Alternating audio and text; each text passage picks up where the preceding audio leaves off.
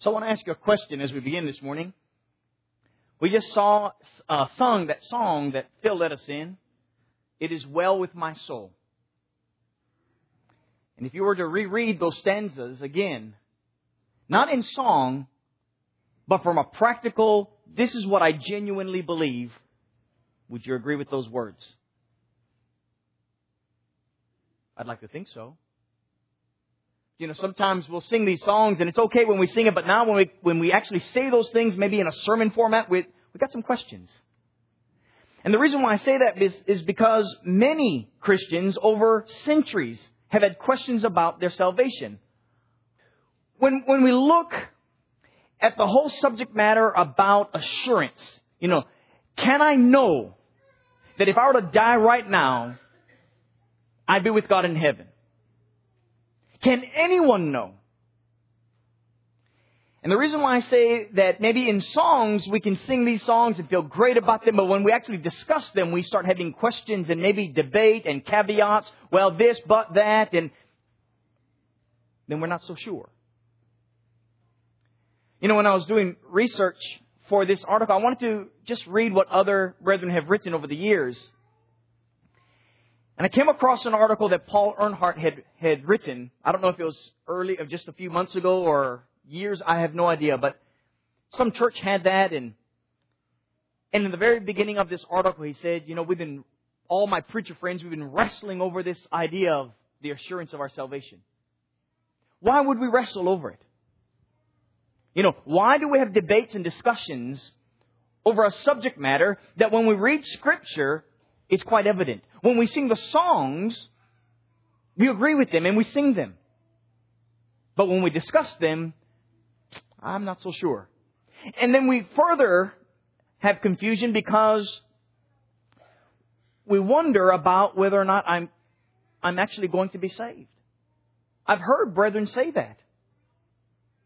Like, if I were to die right now, I don't know if I'd be saved because, you know, I've done this, I've not done this as well as I need to. That's why I'm asking you this morning to be challenged with this question. Why? Why would we have to ask whether or not we're assured of salvation? And I believe it's, believe it's a legitimate question for you to ask. And I believe that when we get through this lesson, that you'll be encouraged to be able to answer it biblically in a sound manner and confidently, not in yourself, by all means. By the time you get through this lesson, I hope none of the confidence will be in yourself, but in the Lord and what He has done. And that when we sing the song again, it is well with my soul, and reread those words, yeah, we'll sing it with a whole great conviction that maybe we've not sung in the past. And we'll not just sing it louder because it sounds like a great song and it sings well loudly. No, we'll sing from the bottom of our hearts, very genuinely, very sincerely, believing the things that we just sang. And hopefully by the end of that le- this lesson then, when we get to that song, Blessed Assurance, Jesus is mine, oh what a foretaste of glory divine, that will mean exactly what we are singing. That we sing and believe and live with assurance. And so I'm hoping that you'll be encouraged with that this morning. You know, you have to have this caveat. it, it is just, you can't go without it because of the mindsets that many of us have that when we're talking about the assurance of salvation, we've also got to talk about the fact that there is something called apostasy. You know, we have friends, religiously speaking, when we talk about salvation, that there's this belief that once you're saved, you cannot lose your soul. In fact, you go further into this mindset, and some would say, well, God, before the world was ever created, pick and chose individuals who are going to be saved, and the rest of us, we have no choice no matter how much we desire the Lord. And those that live as ungodly, but God chose them, no matter what you can do, what you do, you will not lose your soul. That's a belief that is stated. It's taught. But what we do is we, in the name of showing that error, goes so far the other end. It's all about us. It seems as though we might not say it with our lips, but we believe it because I've heard it. I've heard with my own ears over 20 years of, I, I just don't know. If today was the day, I don't know if I'd be with the Lord. And you know why Jimmy's service was so encouraging to us a couple of weeks ago? Because he had that conviction, that assurance. And some brethren were a little, oh, well, it's kind of, kind of a little arrogant there. And other brethren saying, how wonderful to have that kind of conviction. And here's the debate. So brethren, I want us to know that the debate, at least while it's going to continue on until the Lord comes, should be able to end right here, right now for, for many of us, if you're questioning it right now. And it is my desire that it will end. And so I want us to note some things with regard to our salvation. But first, I want to talk about the fact of apostasy. If you were to take this entire letter that Paul writes to the church at Rome, I believe your answer is right there in front of your face. He deals with it in depth. And in fact, if Paul's not good enough for you, then read 1 John, particularly chapter 3. But read that letter as well. Because I believe what we have is something so, so concrete as to how we should think, how we should live with conviction about the salvation of our souls. But you see, even the apostle Paul deals with apostasy, deals with those who have a relationship with God and lose it. I want us to look in Romans chapter 11, we're going to kind of skip around here and then maybe kind of solidify everything and come back together when we get into Romans chapter 8 again. But I want us to, to note some things. In chapters 9, 10, and then as we get into chapter 11, the apostle Paul is dealing with the history of the Israels under the law of Moses. So you have this history whereupon Abraham, a man of faith, has been promised by God that in you all families of the earth will be blessed. And so here comes the Jews centuries later. They are covenant people with God and they live their lives in the Lord. And then fast forward until the Messiah comes, of which is the pinnacle of God's redemption plan. Many of these Jews have nothing to do with Jesus Christ. They reject Him. They do not believe that He was the Messiah that was to come into this world as the Son of God, bringing forth a new kingdom bringing forth a covenant that would do away with what the law could never have done, was never meant to do. And they could not accept the good news. They could not accept Jesus as the Christ. So in chapter 11 then, when you kind of fast forward into verse 14 following with this whole discussion, look at what it said. In fact, I'm just going to go ahead and back up to verse 11 and, and go from there. Paul says to the church at Rome, I say then in verse 11, Romans um, 11, verse 11, I say then, have they stumbled that they should fall? Certainly not. But through their fall, to provoke them to jealousy, salvation has come to the Gentiles. Now, if their fall is riches for the world, and their failure riches for the Gentiles, how much more their fullness? For I speak to you, Gentiles, inasmuch as I am an apostle to the Gentiles, I magnify my ministry. If by any means I may provoke to jealousy those who are of my flesh and save some of them. For if their being cast away is the reconciling of the world, what will their be acceptance be but life from the dead? For if the first fruit is holy, the lump is also holy. And if the root is holy, so also are the branches. And if some of the branches were broken off, and you, being a wild olive tree, were grafted in among them, and with them became a partaker of the root and fatness of the olive tree, do not boast against the branches. But if you do boast, remember that you do not support the root, but the root supports you.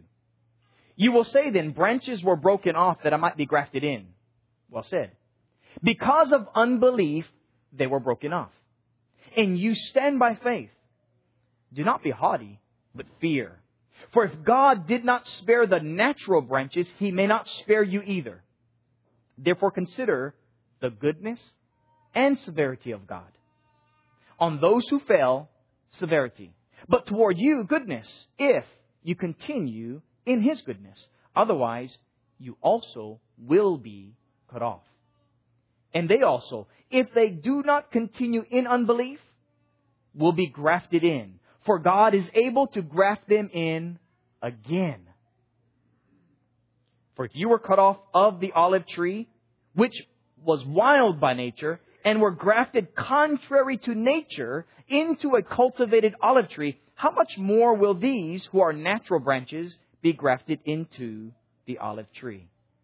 Okay, so what he is saying here is that you have these Jews who rejected Jesus Christ, and because of their rejection, the gospel came into all the world to the, those who were not Jews, Gentiles. And Paul is saying that he's hoping that as he magnifies his ministry, as he's able to go out and preach the gospel, the Jews are going to get jealous. And maybe some of them, through that jealousy, they might believe or come to believe that Jesus is the Christ. And some of them may be saved. But he says, now I want you to know, these Jews are just like branches. And the branches that did not believe that Jesus was the Christ, they're cut off. Now you who believe in Jesus Christ, you're grafted in. And maybe, just maybe, these branches that have been cut off, they might be able to be grafted in again because God is able to do that with them. Don't boast because the root, Jesus Christ, is the one who gives you your salvation. It's not like you've done anything of yourself that is able to say, well, because of me, I'm saved. Because I have this faith, I'm saved. Without my faith, I'm not going to be saved. Well, I can already hear some of the voices among us in here because faith is necessary. Yes, absolutely. But that's not what saves. Faith is essential, but that in and of itself is not the power of salvation. That comes through the blood of Jesus Christ, through sacrifice. The scriptures say it explicitly. And so what we have then is this boasting, not in ourselves, but in the root, who supports us and gives us life. So what we have is this picture in this dialogue going back and forth between Jew and Gentile and the discussion is of apostasy. That because of unbelief, Jews are cut off. And the same thing for Gentiles if we live with this unbelief. Well, look at what the scriptures reveal about this kind of unbelief. Paul, when writing to the church at Galatia, or the churches in the region of Galatia, says to them, how is it that you have so quickly become contrary or turned away from the gospel that was delivered to you? Why is that? You have this gospel, the good news that Jesus is the Christ, the Son of God, and now you don't stand in that belief? If anyone teaches any other message than this message, anyone teach any other gospel than this gospel, let him be accursed. Because this is the message of salvation. That's what Paul says to the churches in Galatia. That's why this whole letter is a letter of rebuke against them. And that's why the apostle Paul has to go back, give historical background, and says, listen, the law was to bring you to Christ. And those who are found in Christ, Galatians chapter 3 verses 24 through 29, are heirs with Abraham, true sons of faith. So if you reject the gospel after having tasted the goodness of salvation, the goodness of heaven, this is the Hebrew writer says, you're apostate. That's the reality. It's not a feeling, it's a reality. When you reject the apostle, excuse me, excuse me, reject the gospel, you reject Jesus Christ himself. And so in 2 John chapter, uh, well, 2 John verses 7 through 9, when you read the text there, the whole letter is being written from a standpoint that there are those that do not anymore believe that Jesus Christ came in the flesh. You know, it just goes against Gnosticism. And so, well, you know, logically, because God is spirit, and spirit is good, and man is flesh, and therefore man is evil, well, Jesus Christ could not have come into the, okay, got it now. Jesus did not come in the flesh. You're apostate. In fact, he goes on to say when you read passes, past verses 7 through 9, when you read verse 10 11, don't even have fellowship with such a person. Don't eat with such a one. This is a person who's rejected Jesus as coming in the flesh, having died, and by way of the flesh, put away sin. That's what we just read. That's what Jody just read for us in Romans chapter 8. You become apostate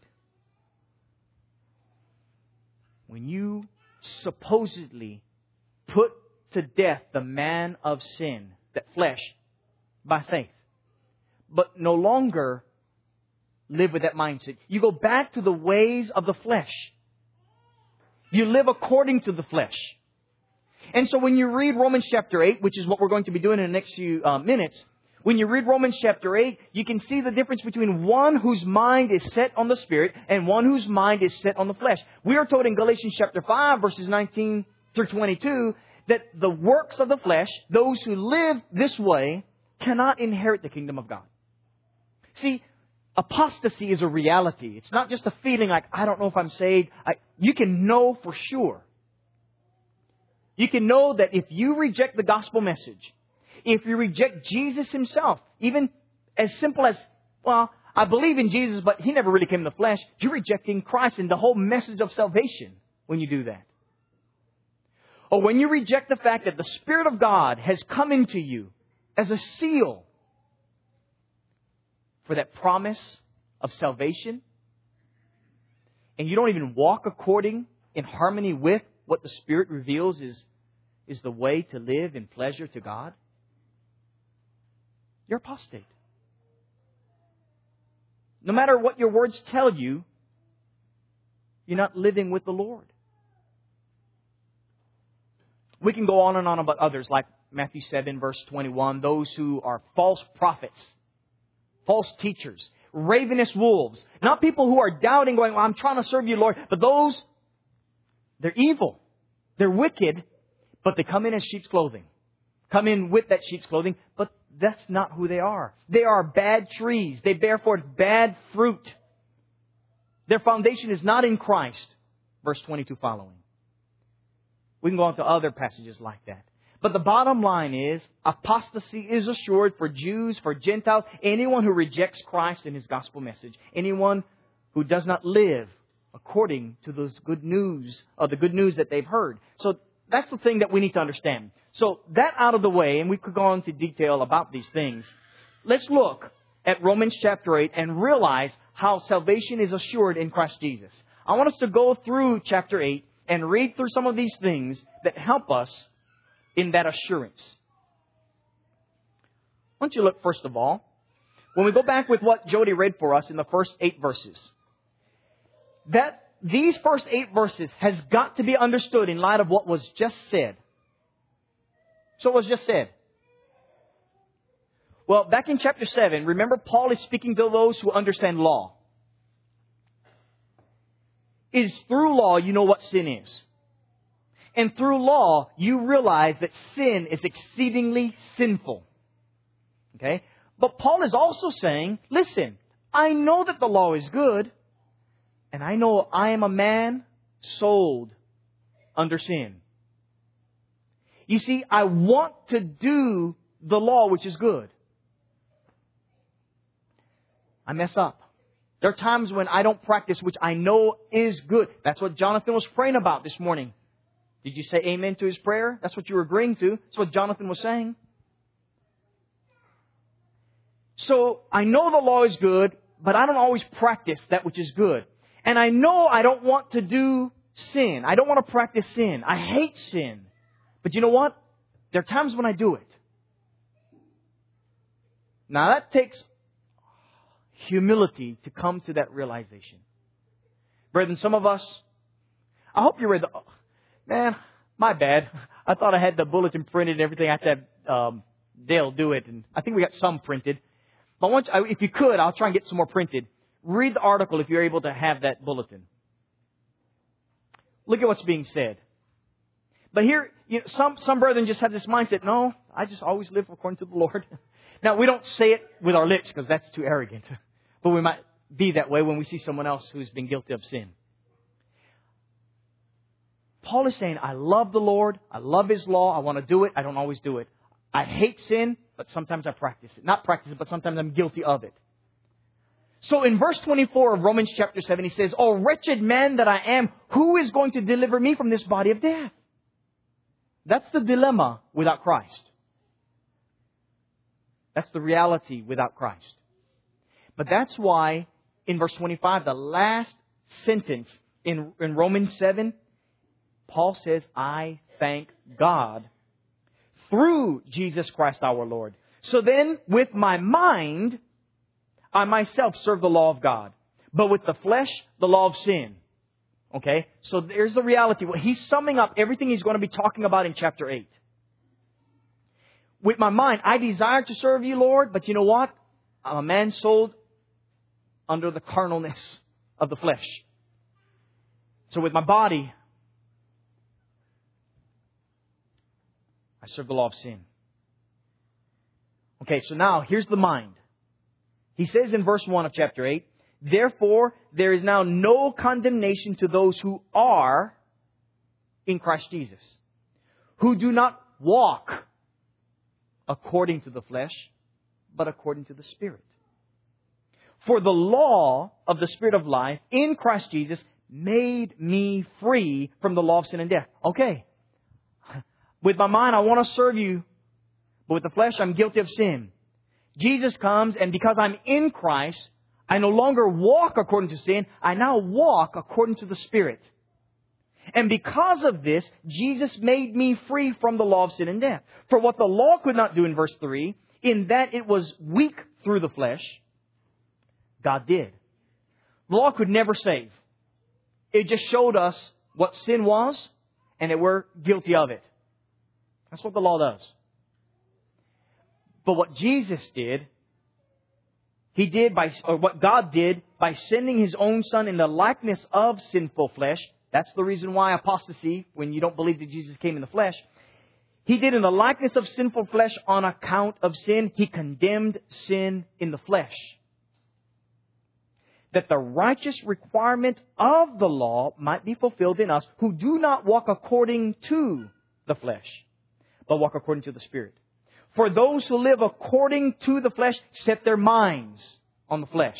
Brethren, ask yourself this question. Do you set your mind to do what is contrary to God? To live according to the ways of this world? Is that the way you mind, your mind works? If that's the way your mind works, if that's what you're set on, you're not walking with the Lord. You're living in sin. You're going to die in your sin. Case closed. Now, what of those who set their minds on Christ and strive to walk in the Spirit? This is the way we want to live. This is the way we strive to live every day. Well, those who live according to the Spirit, they practice or walk and do the things of the Spirit. Verse 6, for to be carnally minded, when your mind is set on the flesh, is death. But to be spiritually minded is life and peace. Because the carnal mind is enmity against God, for it is not subject to the law of God. It's not your king. Nor indeed can be. So then those who are in the flesh cannot please God. But he goes on to say, but brethren, you're not of the flesh. You're of the Spirit. You belong to Him. So that's what we have is this picture. Our minds are set on the Spirit. Okay?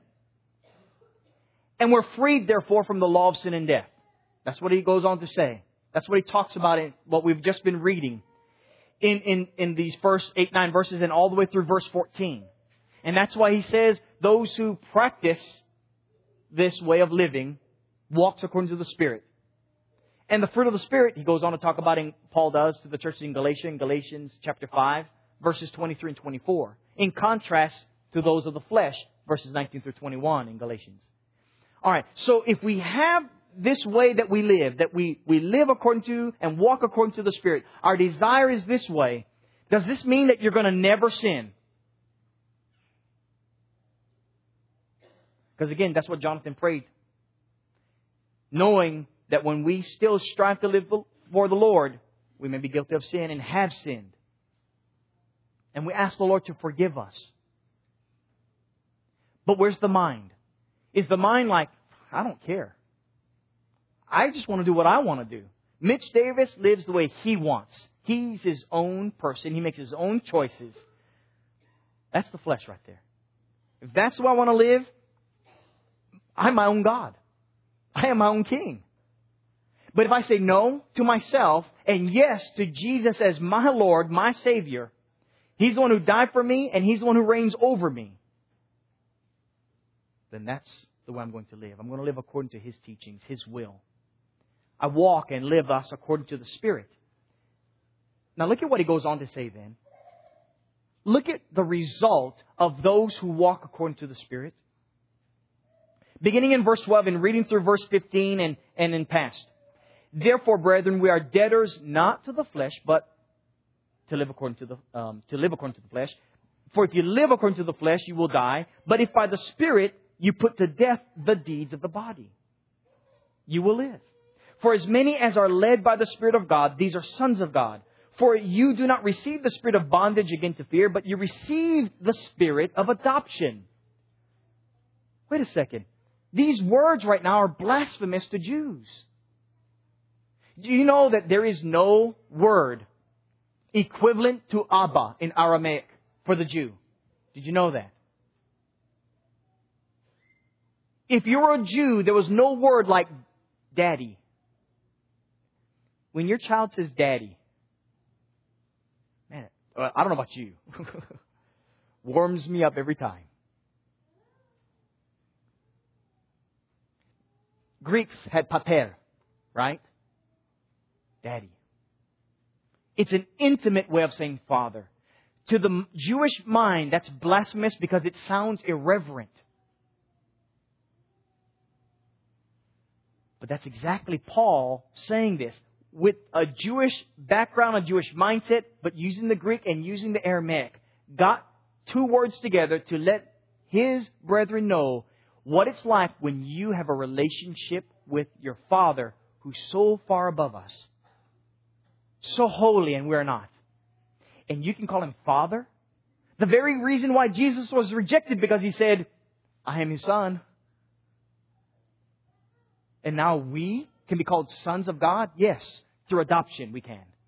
Yes, we can be a child. I want you to know that relative to you, I might be too lenient or too strict as a father.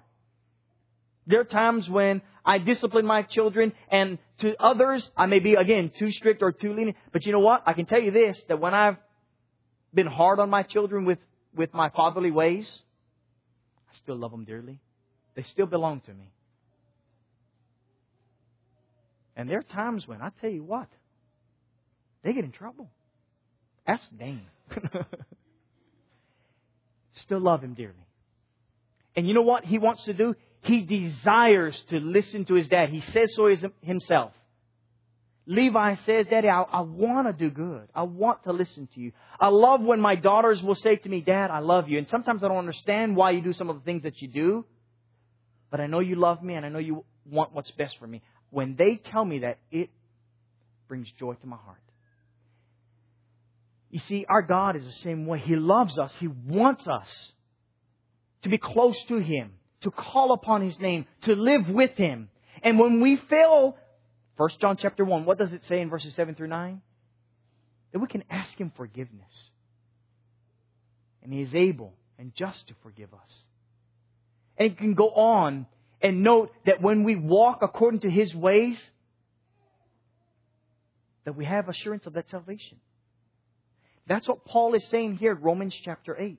That's why we can be such a people that would look to our God and call a God who's creator, who is so powerful that we cannot even comprehend His wisdom, let alone His power, let alone His mercy, His salvation. We cannot comprehend it other than the words given to us. And that's our God we can call Father. Brethren, that's not a message of assurance. I don't know what is. But these are for those who walk according to the Spirit. And that's why, excuse me for, for this not coming through. When you read Romans chapter 8, remember verses um, 28 through 30? How we have this relationship with God that through the Spirit we can, we can um, converse with him, correct, from verse 26 following through there. And then when you get to verses 31 through 39, how he says, nothing can separate us from the love of Christ. Nothing. Look at all the trials, all the turmoils, all the things that would just weigh us down. He says nothing can. In fact, I want to read that so that we get this assurance of what Paul is saying to the saints at Rome. The very assurance. What then shall we say to these things? If God is for us, who can be against us? He who did not spare his only son, but delivered him up for us all, how shall he not with him also freely give us all things? Who shall bring charge against us? Against God's elect, that is. It is God who justifies. Who is he who condemns? It is Christ who died and furthermore is also risen, who is even at the right hand of God, who also makes intercession for us. Why would he need to intercede on our behalf? Because we need it. and he provides it. Who shall separate us from the love of Christ? Verse 35. Shall tribulation or distress or persecution or famine or nakedness or peril or sword? As it's written, for your sake we are killed all day long. We are accounted as sheep for the slaughter, just like our Savior. Yet in all these things we are more than conquerors. How? Through Him. Brethren, that's the confidence that I'm talking about. Our confidence is not from ourselves, but through Him. One more time, reading that text. You are yet in all these things in verse 37, we are more than conquerors through him who loved us. And I am persuaded that neither death nor life, nor angels, nor principalities, nor powers, nor things present, nor things to come, nor height, nor depth, nor any created thing shall be able to separate us from the love of God, which is in Christ Jesus our Lord. Brethren, I'm telling you right now, that's assurance. I can assuredly tell you right now, not because I live better than others, or that I have this assurance that is deceptive and a blind or believing a lie mentality that says, oh yeah, I'm saved. There are those that say that and walk as ungodly a walk as all get out, and that's where some of these religious teachings that follow, very bluntly, this Calvinistic mindset. I can do whatever, doesn't matter, I just live the way I want to live. This mindset that I'm talking about says, I'm going to live all to the glory of God to the best of my ability, and guess what? I'm still going to be guilty from time to time sinning against God. But that's not because I want to. I'm ashamed when I do it. I feel bad when I do it. And I ask God to forgive me. But I'm telling you right now, as surely as I stand here and may be guilty of sin and probably will sin sometime in this future, I have a God who loves me and I have a Savior who intercedes on my behalf and I'm assured of my salvation because I'm walking with Him.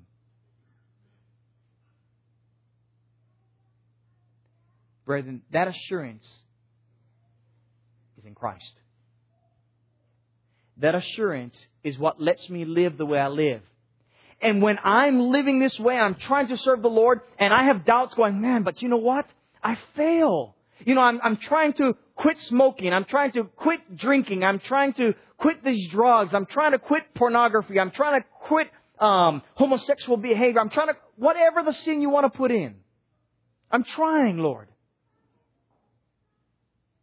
God is greater than our sin. So why the debate, brethren? When the scriptures are abundantly clear. Well, I could go into the whole why into a nitty gritty detail, but I want to just sum it up. Because we think we need to be perfect of our own accord. That's why. But we can't. We never, that's the reason why we need a Savior. I know of brethren who have tried to live perfectly. Some of them have left this world because they could not and were suicidal. I've known of brethren. I know of brethren who are depressed because they try and try and try and live for the Lord and like, I give up. I cannot do it. As if the power was in them to begin with. That's because of this mindset that we've been teaching for so long.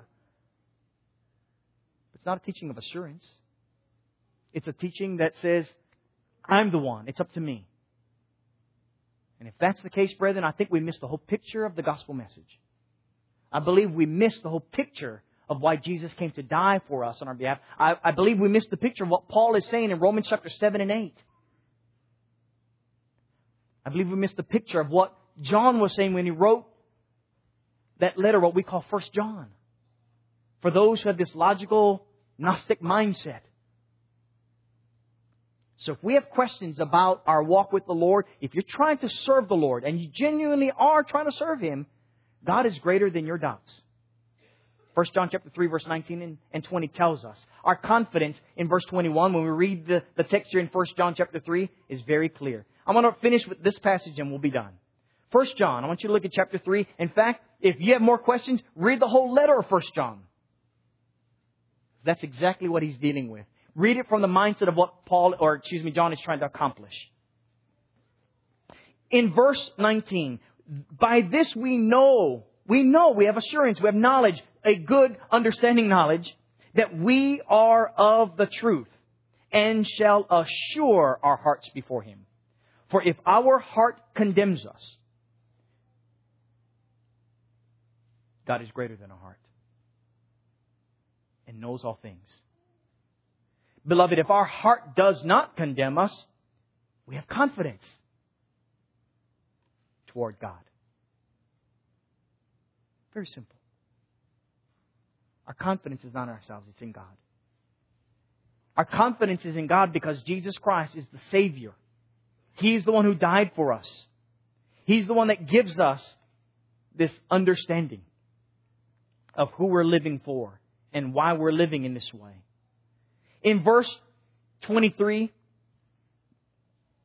of, of 1 John chapter 3, and this is his commandment that we should believe on the name of his Son, Jesus Christ, and love one another as he gave us commandment. Believe his son is Jesus Christ and love each other. Does that sound like Matthew 22 verse 37 to 39? Does that anyone ring a bell? Love the Lord your heart, your God with all your heart, soul, and mind. In this case, believe in his son. And do what? Love your neighbor as yourself. Love one another. And this is commandment that we should believe on the name of His Son Jesus Christ and love one another as He gave us commandment. Now he who keeps His commandments abides in Him and He in Him. And by this we know that He abides in us. By the Spirit whom He has given us.